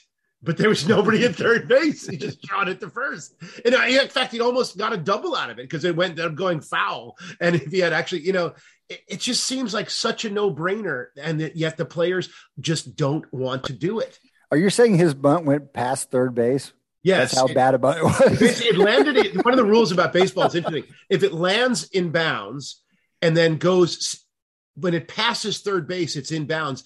It can bounce then very far out of bounds, Yeah. and and it, and it is a, uh, a even so. The, if as long as it the first hit is in bounds and it goes over the bag, it Yeah. can Yeah. its second hit could be very far. And that's what happened. and, and it Um, has to stay in bounds until it's past third base. past basically. third base, right? Yeah, yeah, So Yeah, aggressive, that's right. uh, aggressive bunt. Let's just put it that way. Yeah. Uh, Shane, I think you said you had a Verlander storyline you were interested. Well, I just, you know, I mean, kind of when we were talking earlier about uh, Kershaw, you know, I mean, and just I, I got to thinking kind of like I, I'm, I've I've become kind of very, uh, one of the things I'm kind of tracking this season in general is just sort of like kind of like kind of prospective Hall of Fame careers and kind of thinking to myself, you know, trying to enjoy as much as possible you know these players while they're still playing because you know the you know it's it's sort of like you know it, it's it's nice to enjoy their Hall of Fameness after they've stopped for a few years, but like Yeah, you know, right. and Kershaw obviously doing what he's doing, I think, is amazing. But Verlander doing what he is doing at 39 years old, yeah.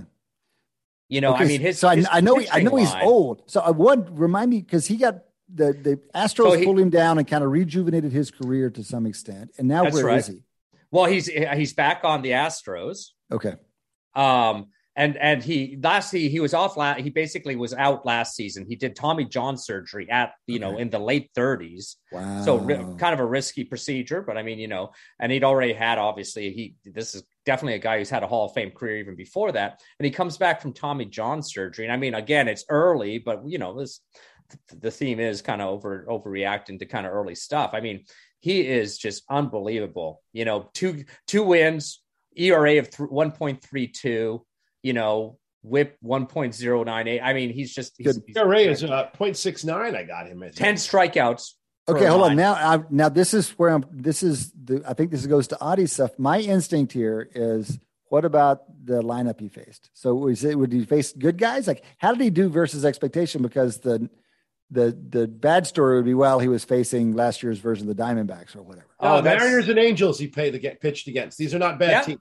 Those are not, They're bad, teams. Okay. They're not bad. No, teams. and and the thing about his career is if you look back at his many many years in the Tigers, particularly during the you know the heyday of you know he's pitching in the late late aughts, and this is a guy who was always in the mid threes, p- pushing four, um, w- sometimes way over four, and then it started to go down and and go down, and then he had a bad season. Hold on, you talk about ERA, ERA. ERA, and he did leave the Tigers, uh, to- and he went to the Astros, and since then he's just been golden. And this Yeah. is his second half of his thirties.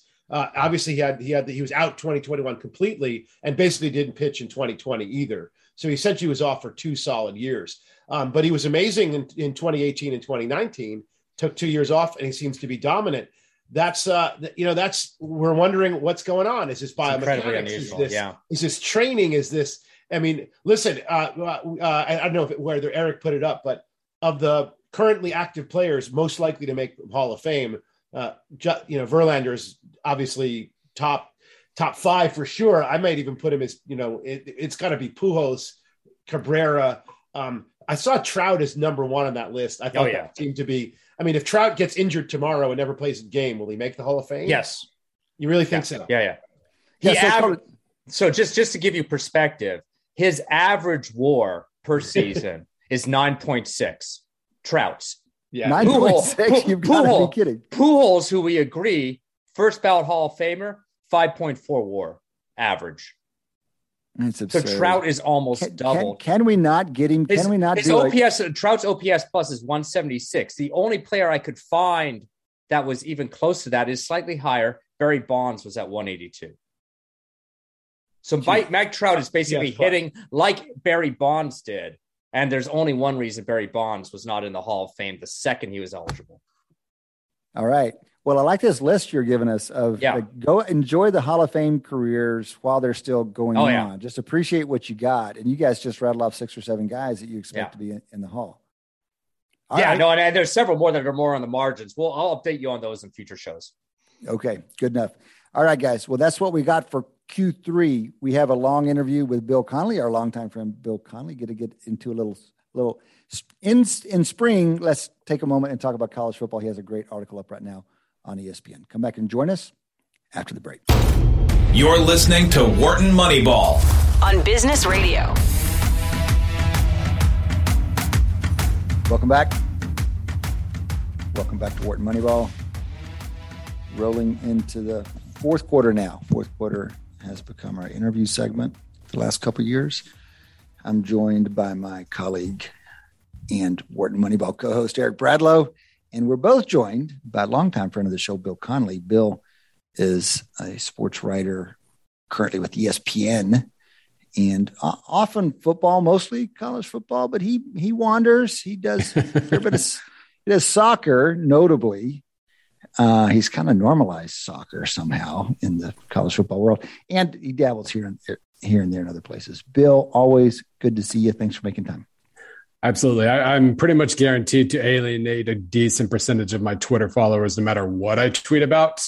Uh, because, yes, while I co- college football and soccer, like I like to believe there's a massive overlap there, and I realize there really isn't. I feel really bad when I write something about soccer and it picks up followers, and like you just have no idea what you're getting Yeah, into right now.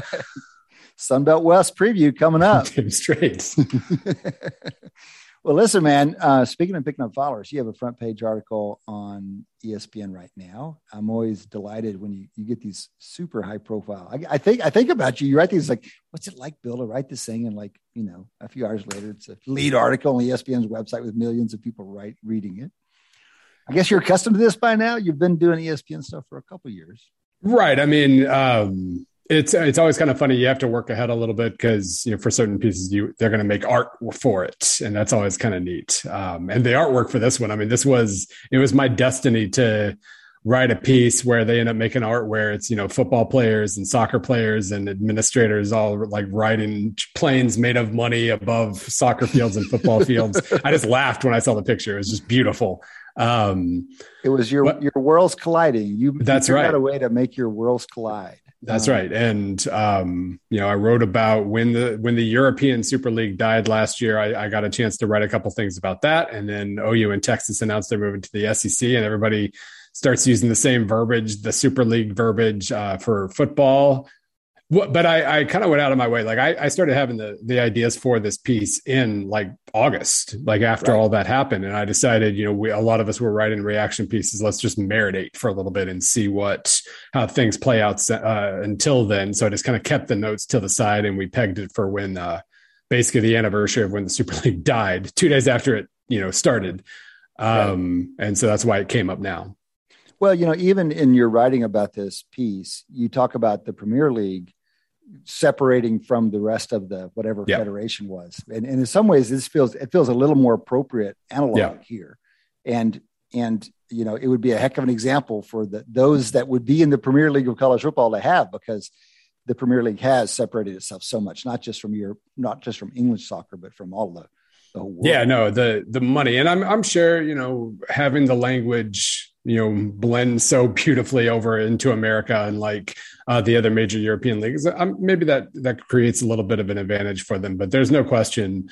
Um, you know when when the people who run what was it Arsenal and Tottenham Hotspur and Manchester United 35 years ago started getting really frustrated that they were having to you know, basically work with 90 other something clubs, uh, many of whom did not share anything close to the levels of ambition that they did. Um, you know, watching the NFL do what the NFL was beginning to do at that point, um, you know, they, they did start to put the pieces together. And uh, what was that book called? The Club, I believe, that everybody read last year after the Super League, a, a really good um, book about the formation of the Premier League um it, it there are a lot of parallels there and and you can certainly now draw a lot of parallels between that and the uh the the burgeoning SEC, which I guess would make like Ohio State like Real Madrid in this case, the outside, the dominant, the dominant outsider.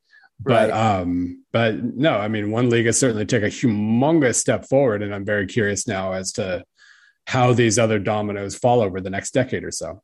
Well, this is one of the reasons. I mean, look, I'll take any excuse to talk college football, much less with yeah. you, and so that I'm always up for that. Um, and but there's so there it, it goes right to the heart of a number of really big issues. College mm-hmm. football feels as dynamic in the last year as it has in some time because it's not just realignment, it's NIL, um, it's um, you know it feels like a time that almost anything can happen and no one's real sure what's going to happen.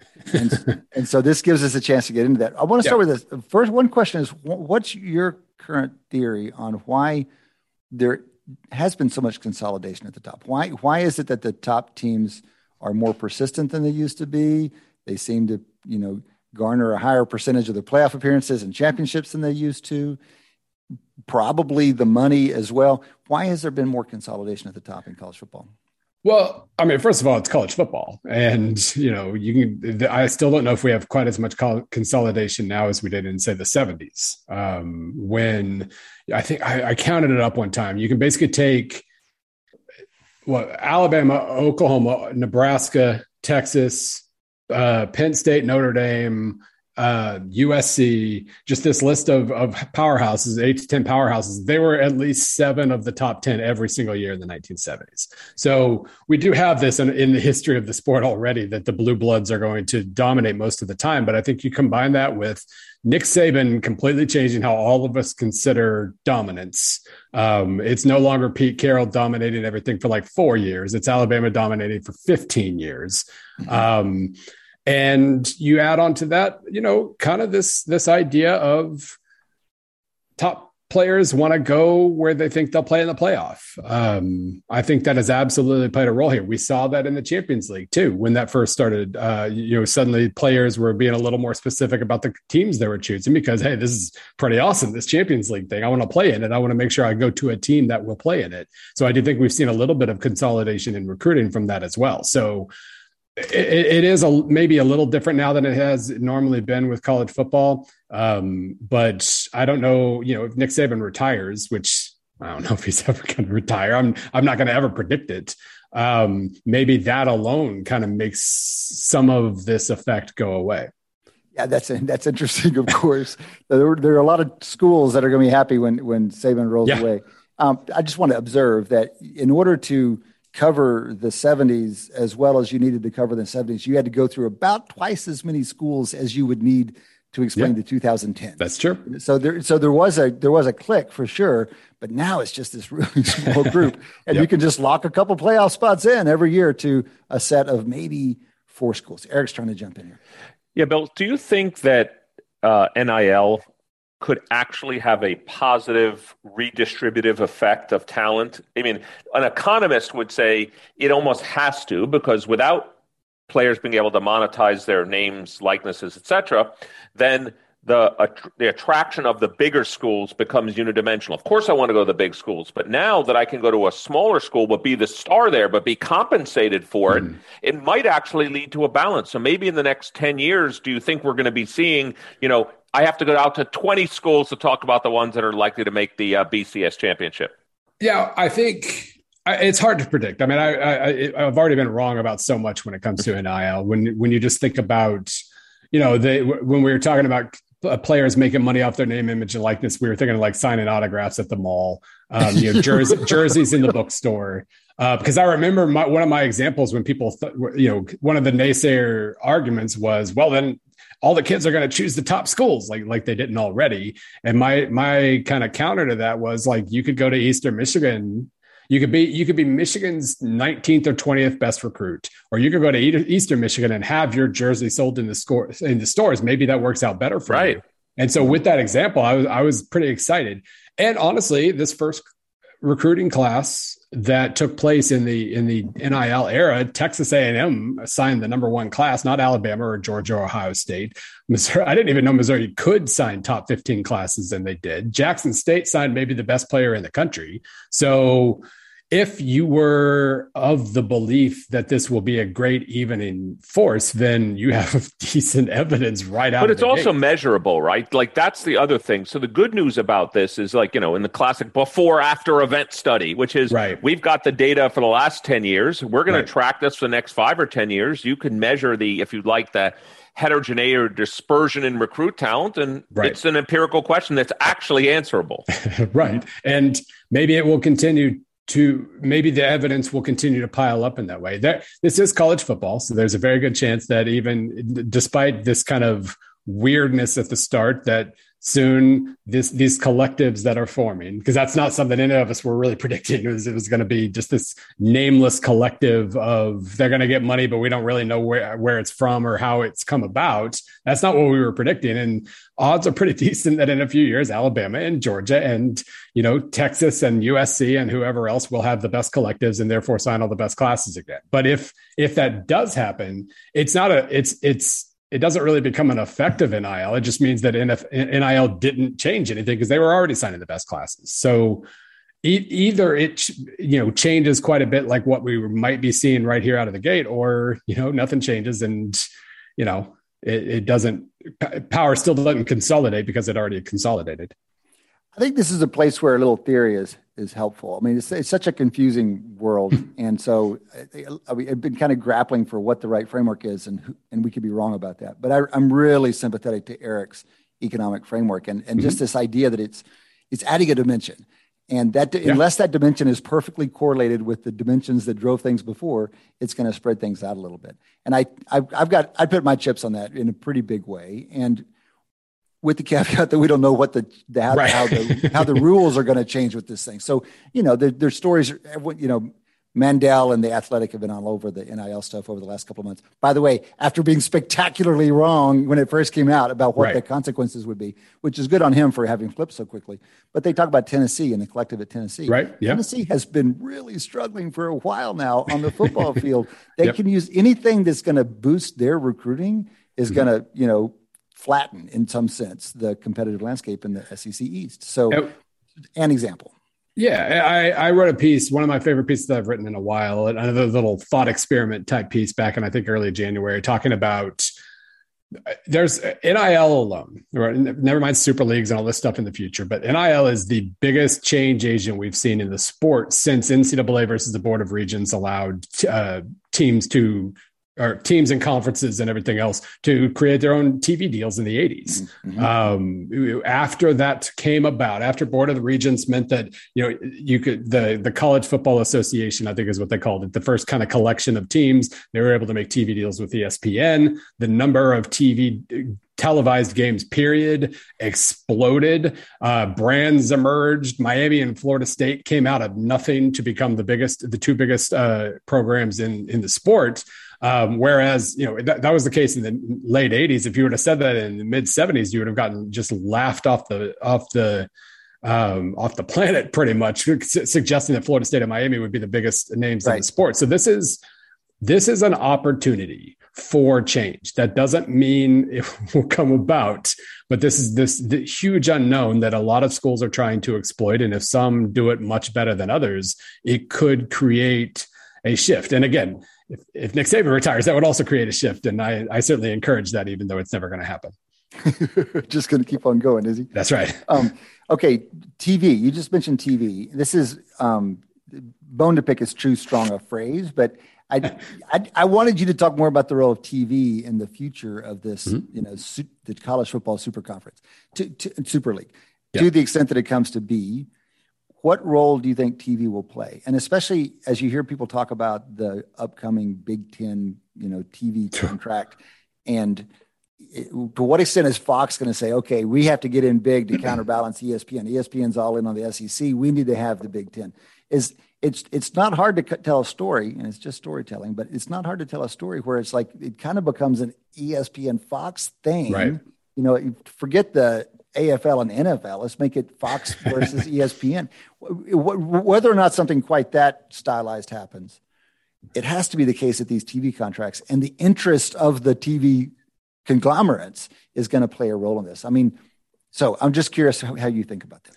Yeah, no, I mean, Absolutely. And the question is, does that make it what we're seeing now is it's almost like the SEC and Big Ten have begun to separate themselves both pretty far from the pack, but basically because of the whole ESPN versus Fox thing. Big Ten seems to be going very much all in on the on the uh, on the Fox side of things and and that makes perfect sense. We'll we'll see what happens when the playoff. Apparently, we're gonna you know we're not gonna expand the playoff until negotiations come about here, or until they can redo those TV contracts after 2025, most likely. Mm-hmm. Um, and and I think one of the ideas there was that that way they can distribute. ESPN gets some games, Fox gets some games, and so on and so forth.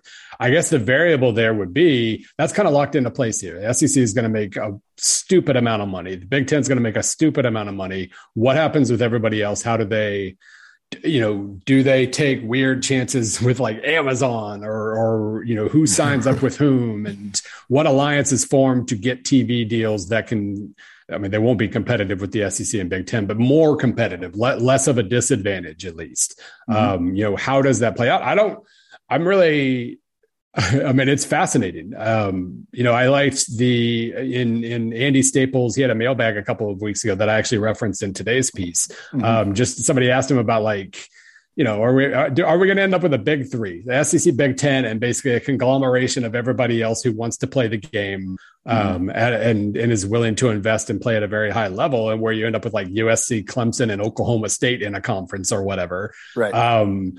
It's a fun. I mean, even if that doesn't become a league to itself, you do wonder if other if there might they might figure out some sort of scheduling alliances or whatever to to try to create something attractive. Because yeah, I mean, those numbers that we're seeing with the SEC and Big Ten are absurd. and the best thing you can say about it is that they can still only put eleven guys on the field, and that still gives everybody else a chance here and there and the number the numbers are absurd because the eyeballs are absurd. Yep. If you look at the if I, I, I, Eric, seriously, we need to go get these data. It'd be a fun project to do with students to look at um, a few years worth of television ratings. But the numbers that the Michigans, Ohio States, Alabamas, Georgias get versus everybody else, it's they're not in playing the same game. I mean, it's just right. categorically different, and therefore they garner more of the TV revenue.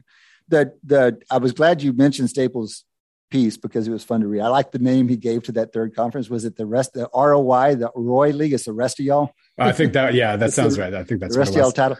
But you know, I it seems, you know, we're just playing, just speculating. The way Texas and Oklahoma moved, it was just, it was one these coalitions of relatively disparate parties are not very stable, and so right. when you got two teams carrying so much of the baggage the, eventually it's just going to be too much. And and pair that with what you talked about, your FOMO theme that said this connects what happened in European soccer and yeah. what's going on in college football. Everyone's scared of missing out.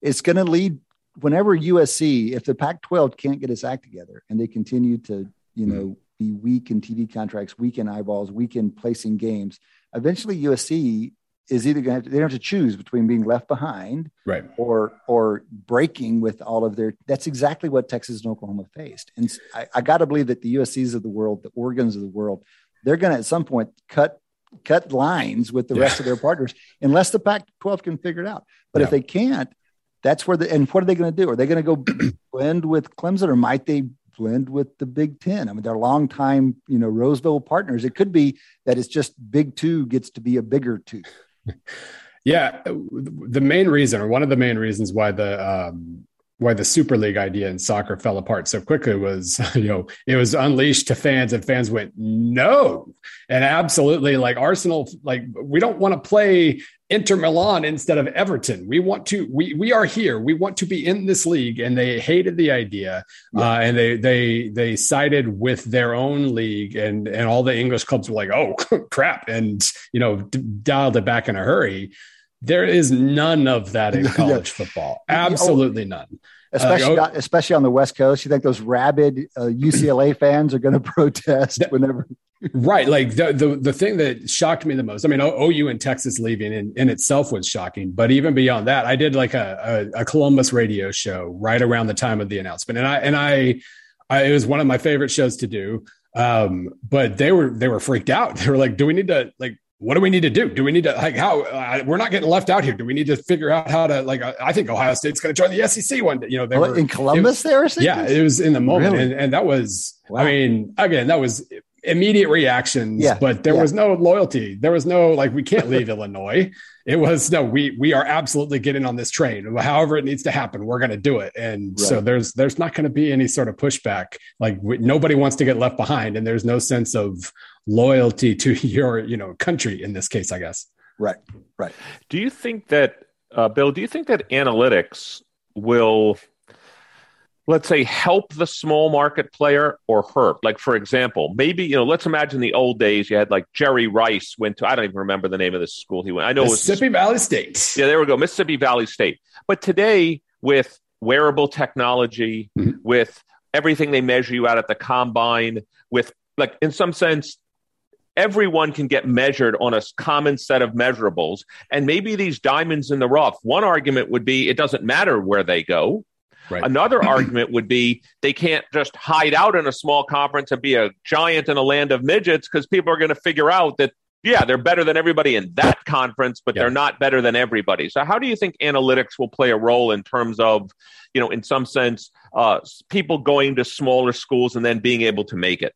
Yeah, I think what we've seen in recent years. Um, I mean, there are a lot of small school draft prospects this year, guys who stayed in small schools the entire time. I love Pierre Strong, the South Dakota, uh, South Dakota State running back. He's awesome. The Anderson, the kid at Montana State. Like, there are still a lot of those stories where the old thing of you know if you play awesome we'll find you you know if you're good we'll find you you don't need to go anywhere. Like there's video everywhere now. You can watch every if you're a fan of an fcs team uh, all you probably need is like a espn plus subscription or something to watch all your team's It, isn't there also the potential first quarterback being taken in the draft? Willis, did he go to Liberty? Liberty, yeah, he he transferred from Auburn like three years ago, and nobody thought anything of it because they didn't know what what he was or was going to be. And he went to Liberty, and now he's going to be like a top six pick or whatever. Yeah, no, I mean there's absolutely that case to make. But what we're seeing a lot with the portal as well is you star at an FCS school uh, and put your name in the portal at the end of the year, you're going to get some big. Like there was a big fight over that Jared Verse kid who who went from Albany to Florida State.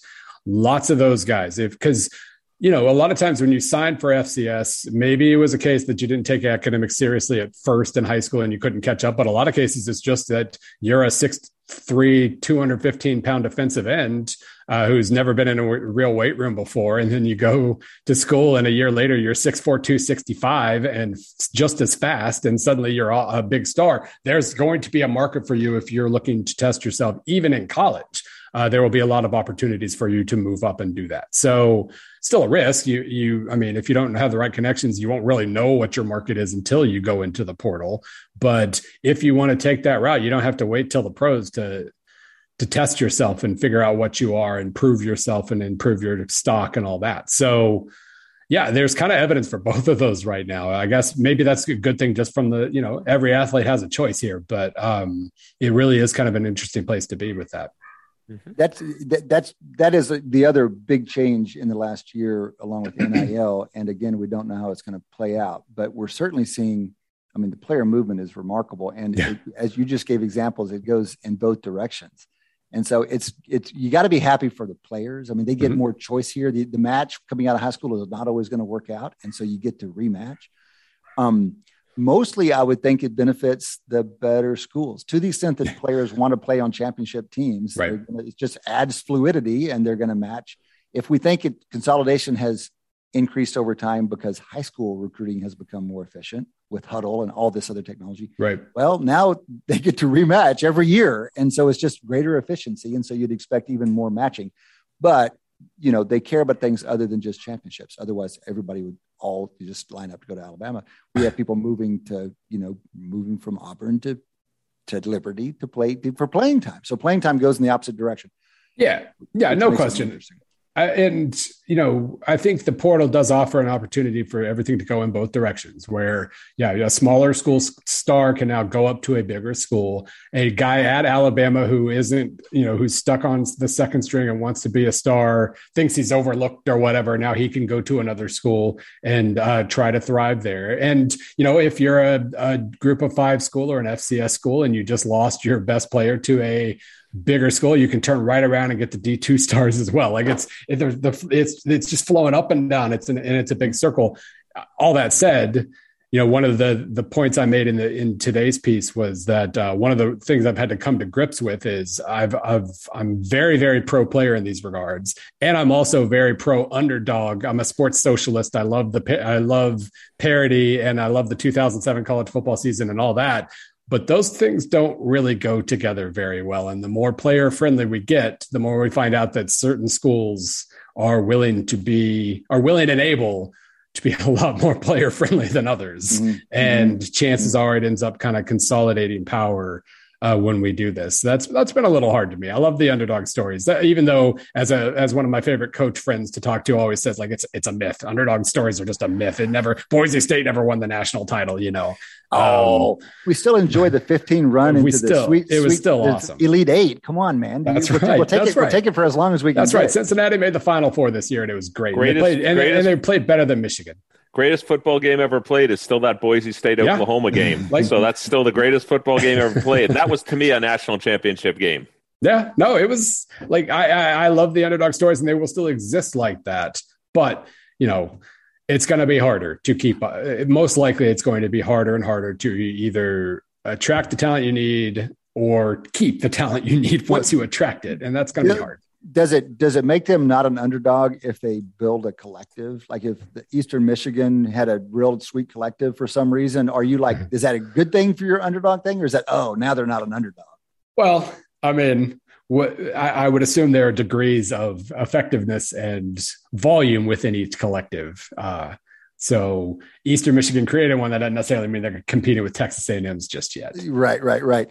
Well, I mean, or, Oregon, Oregon maybe is a better story. Oregon Yeah. wasn't really Yeah. on the national scene much, and then Nike blows up, and Nike becomes a thing, and now they're on the national scene, and that was cute for a couple of years. Well, So look, it's, if, if it's there's some- effective, but it's not cute anymore. Right. I mean, there are structural things that could be done, right? For example, if you think about prior to the BCS, we know who went to the Rose Bowl, right? It was the Right. Pac 10 champ and whatever it was, the Big 10, if it was 10 only, the 10 at that time, however many teams, Big 10 champ, and you knew who went to the Orange Bowl and everything. The BCS, if it wanted to, could say there's going to be one team from this mega conference, one team from this one, one team from this one, and all of a sudden talent would redistribute if it Right. wasn't. Oh, wait, you mean all four SEC teams can't be in the uh, BCS? Well, th- I mean, I'm not saying they're going to do that. I'm not even proposing that. All I'm Mm-hmm. saying is there is something structural that could be done if Right. they don't like the mega conferences. Eric, Yeah. this is a major issue. This is a major issue with the playoff expansion, Yeah. and you're you got your finger right on it. And Bill Deadgum, this is like the most disheartening thing I've heard from you know, all you college football sp- podcasters this summer is that the SEC they think is now going to oppose the top Yeah. four the top four buys for for conference titles. Do I have that I- right? I don't really believe that. I think I think Greg Sink. So basically, yeah, the story here is that uh, last summer, that one of the major stories before OU and Texas j- delivered the earthquake they delivered was that um, a, a committee with SEC Commissioner Greg Sankey and Notre Dame's uh, Jack Swarbrick, I believe, and then the Big 12 commissioner as well. Um, they crafted an expansion plan that was 12 teams and one of the uh the, top four teams are conference champions and then you know you fill it out from there top six conference champions absolutely get a spot so it basically starts to play out like what you were just saying where theoretically if if the talent's kind of starting to drift to where the playoffs uh uh the, the most likely playoff bids go, then I mean now Pac-12 is guaranteed a spot, or almost 99% guaranteed a spot as long as they're one of the top six conference champions. So that's that's good. that's that was certainly in the right direction. And then the OU Texas thing came about, and all the other commissioners then started treating this plan like it was some sort of secret, like there was invisible ink involved. Where as soon as they all agreed to it, then it's a, actually Greg Sankey wrote in there that SEC gets six spots or something. Like it was some conspiracy. They didn't trust. They didn't they couldn't trust what they what was a pretty straightforward plan. They could no longer trust it because of who it came from, and therefore they stalled and decided they couldn't work on it yet. And and I'm pretty sure they were stalling as well because they wanted to make sure that again after 2025 the TV contracts get renewed or get renegotiated and and um you know that way you know it wouldn't just be an espn thing most likely. It would go to this network and that network. And so they were probably stalling for that too.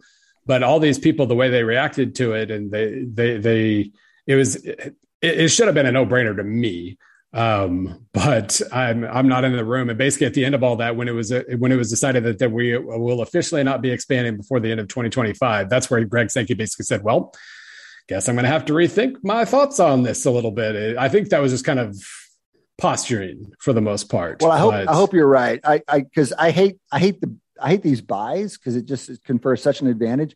But yeah. I'm okay with it if it goes to the conference champs because that right. preserves the the, the, right. the, value of the regular season. Because I think it's just so ridiculous for that these championships don't matter when it comes to the playoffs. And yeah. so great, have it both ways. That means anybody can play their way into this dang thing and have the advantage of that first buy. And make that, it eight make it eight teams so that the SEC. All right, so you put in the poor, top four, six conference champs, and the SEC can have three teams out of the eight. That's fine. I mean, it, it's fine. That's the way you have to do it together. There's no way they're agreeing to it unless there's an expansion. Well, technically right. now they don't all have to agree to it because once the once uh, right. they they had to be unanimous it, to do it before those contracts were up in 2025. Now it just has to be a majority, I think, after that. So now it doesn't have to be unanimous. Uh, but I think that was just everybody getting crabby and trying to posture and play to their play to All their right. audience and whatnot. I'm going to hold you to that. If I'm disappointed in the way this thing finally takes shape a couple years, it, it would be the it would be the first time I've ever been wrong about. Yeah, I know. Like ever, that. ever, ever.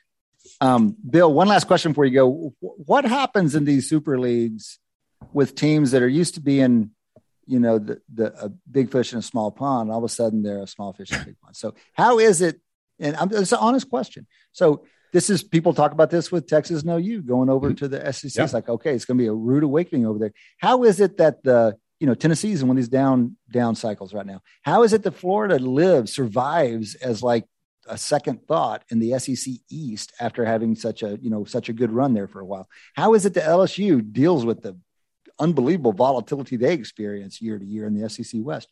How is it that A and M still holds their head up and they can't win us? You know, they can't beat out. They well, they've won. They've beat them once. You, you understand the question? How has it worked in the Premier League? I mean, maybe these teams are happy to just be in the Premier League. They don't care if they never well, make the Champions Four or whatever. Right. I mean, that, that's a big part of it in the Premier League. Like you the, they they say like the most lucrative game in soccer is the, is the final the promotion final. Um like the second division of england you know, the first two team first two finishers get promoted and then three through six play a playoff. Like you win that playoff and you get into the Premier League, it's it's just the most glorious thing in the world because of cash, right? Because of the amount of money you're going to be. You, like two of the okay. three are probably going to go right back down the next year, but they're going to do so with more money. They can upgrade their facilities. They can theoretically, in theory, build advantages. It doesn't always work that way.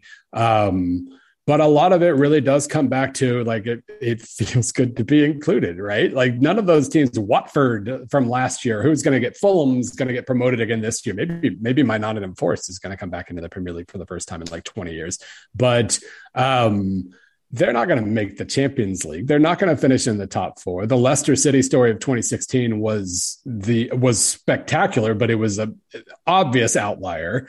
Um, but it feels good to be included. It feels good to make that money and and have those maybe t- take uh, down one of those powerful teams when they come to your place. And I think that's a big part of it. I know OU fans. I I, I grew up in Oklahoma. Know a lot of OU fans.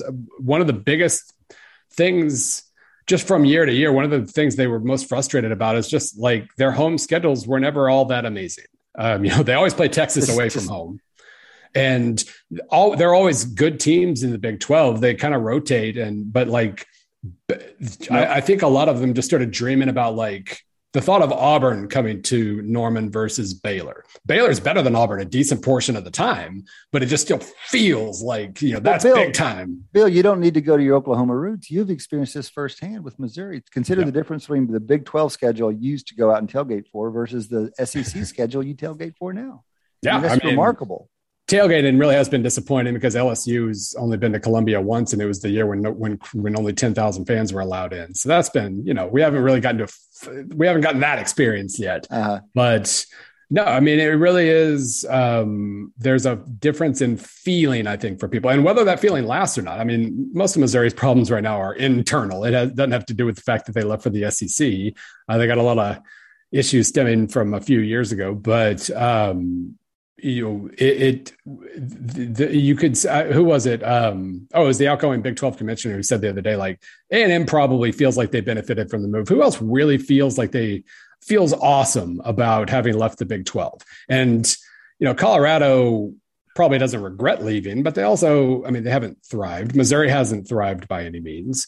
Um, so, you know, short term versus long term. Maybe this is a short term gains kind of feeling, but it's still. That's interesting. That's an interesting comment from him. But the, but the but the stat on what A and M's recruiting has done right. in the ten years before they left and the ten years since they left is absolutely. I mean, it's yeah. it's it's dominant, Eric. It goes from they they never had a top ten class or never had a class above top fifteen or so in the ten years prior to moving, and they haven't had one that wasn't in the top right. fifteen since they moved.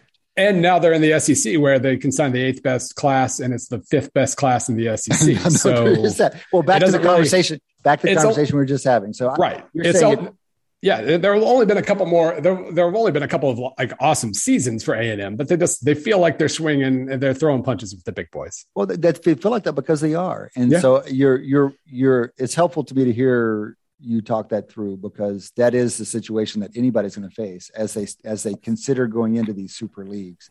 Um, they they're they're not going to be the the big fish anymore, and there's yep. a downside to that. But it could be that the takings are just so much you just can't miss out. You can't miss out. Yeah, right, fear of missing out. You can't. It might not work out great, but you're not going to pass. You're not going to just say, "No, I'd rather stay where I am." Well, you got to well, take the chance and that's a function of it. Just it's a little more winner take all than it used to be. The, yep. the, convexity of pay, pay on payments have gotten so extreme that you need to be in that top division in order to experience the, the payoff. Just just to bring it back to you, Bill, just like we've experienced with with soccer and especially English soccer. All right, listen, Bill. Thanks for the time, man. Good to talk to you. Always. Good luck. Keep those pieces cranking out. Looking forward to that uh, that that Sunbelt West preview. That's right. Okay. Go go Louisiana Raging Cajuns. That's Bill Connelly. Bill, give us your Twitter handle. I always get it wrong. ESPN underscore Bill C. Bill C. I, I never really realized how much of a problem the underscore would be. Just insane thing, but it but it is an issue. Either way, ESPN underscore Bill C. You can find him. All right, Bill Connelly. Thank you. And that has been two hours of Wharton Moneyball, two hours of sports analytics here on SiriusXM. We do it every week for the whole crew, especially Eric Bradlow, who's been right here with me this last half hour. For Adi Wyner, for Shane Jensen, for the boss man, Matty Datz the associate boss man, Dion Simpkins. Thank you guys for listening. Come back and join us next time. Between now and then, enjoy your sports.